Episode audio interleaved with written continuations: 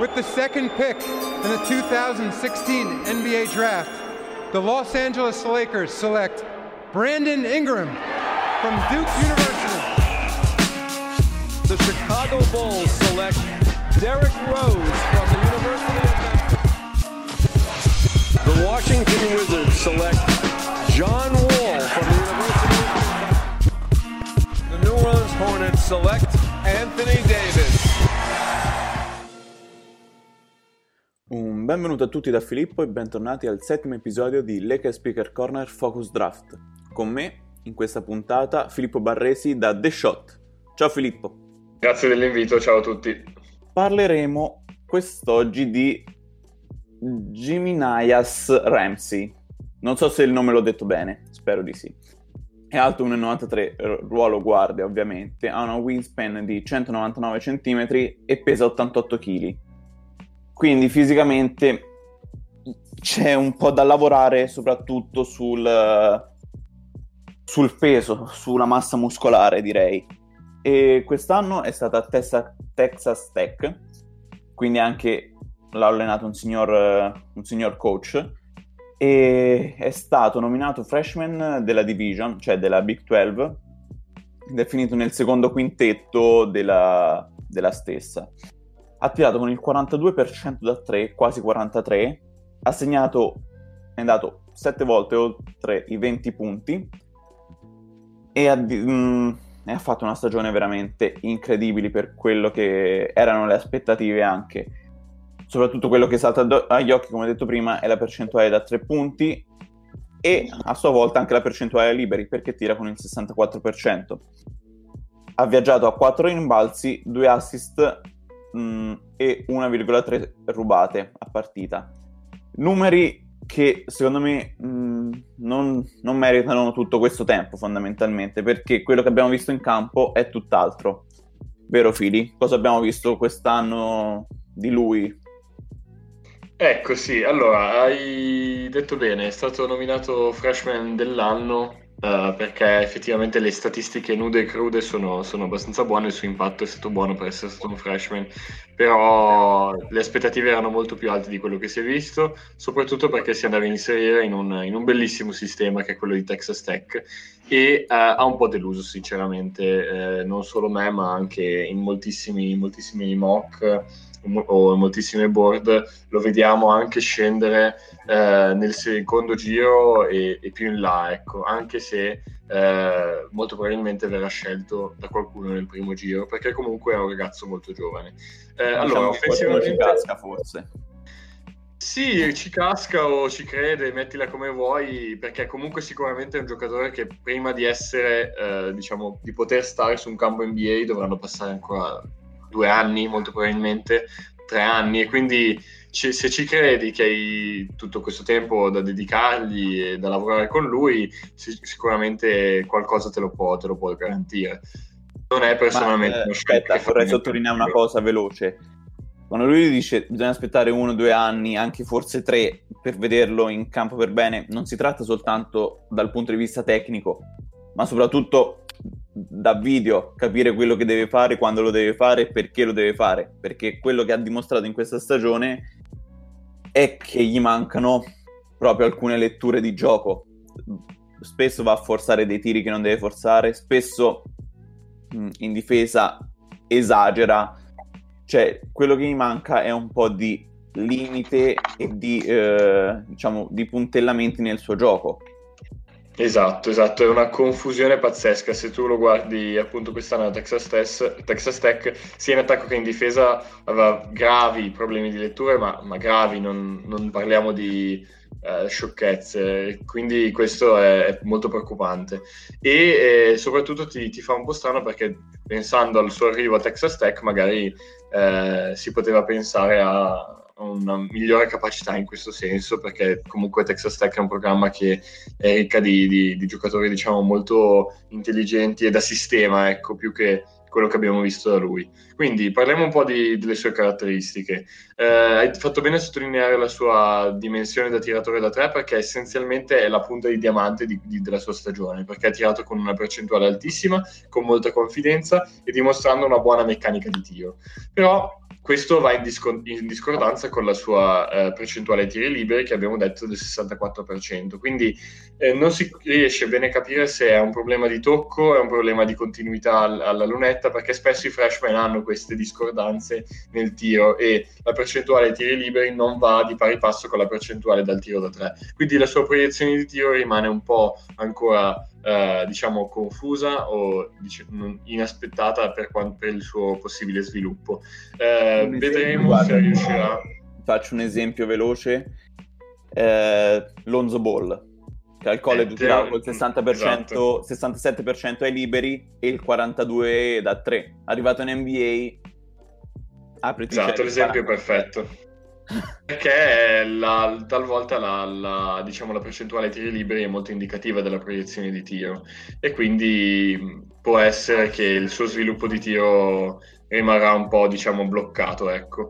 Eh, è stato un pessimo passatore, pur avendo un, un, un usage rate molto alto, eh, perché essenzialmente era un play finisher, quindi si concentrava essenzialmente a prendere il suo tiro, eh, che fosse un tiro da tre, una penetrazione, un jumper, non, eh, non leggeva molto bene le linee di passaggio e non fungeva da, da coadiuvante per, per la sua squadra. Non so se il suo allenatore prevedeva queste situazioni appositamente con lui, ma quello che è, ne è il risultato è che non abbiamo visto una capacità di passatore appunto eh, da parte di, di Ramsey.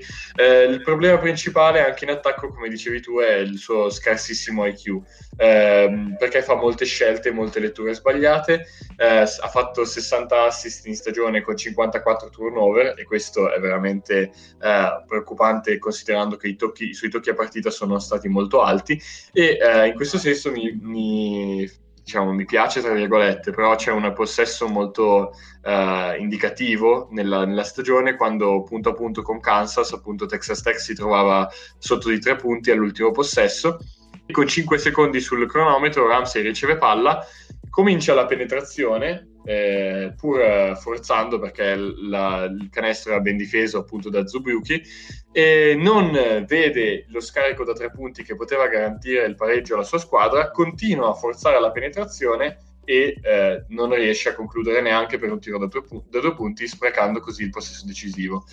La lettura e l'intelligenza cestistica si vedono anche da queste cose: comprensione del contesto, comprensione della situazione di gioco, e in molte, molte volte non è riuscito a dimostrarlo neanche in, in maniera basilare, perché questa è una lettura basilare, ci sono molte letture basilari che lui va a sbagliare. Non stiamo parlando di rotazioni in più in difesa o di passaggi a una mano all'angolo opposto leggendo la difesa alla LaMelo, ma stiamo parlando di letture basilari che proprio gli mancano, e questo è molto preoccupante.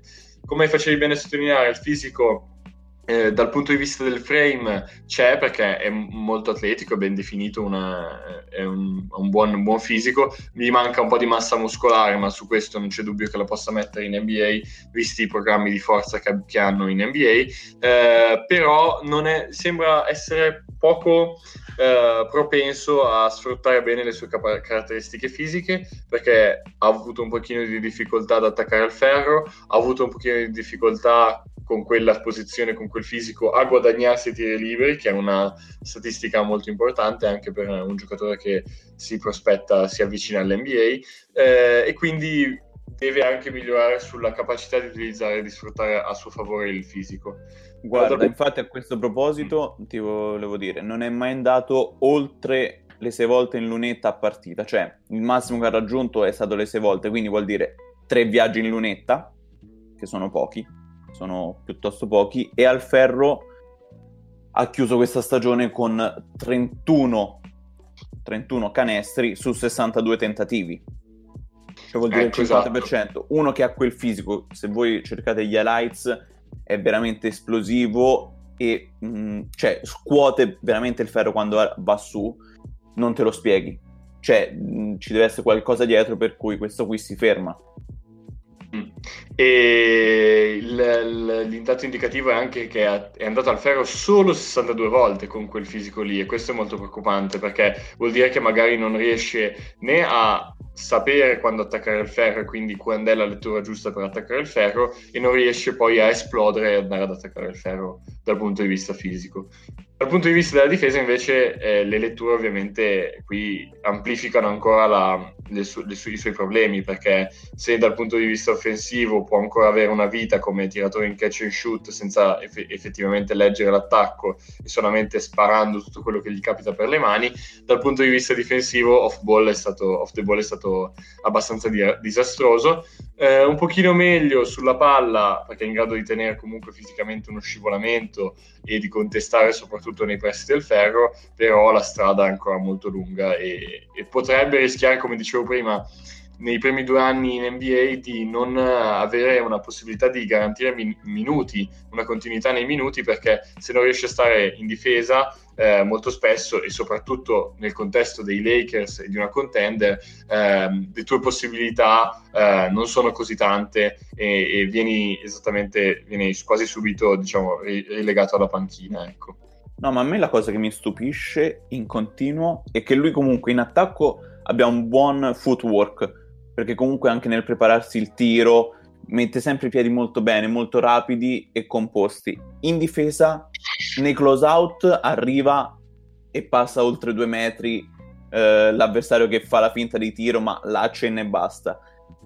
Poi lascia ogni volta partire il suo, il suo diretto avversario, e quando lo passa ormai lui dice ciao, ci vediamo alla prossima, e l'avversario va verso canestro.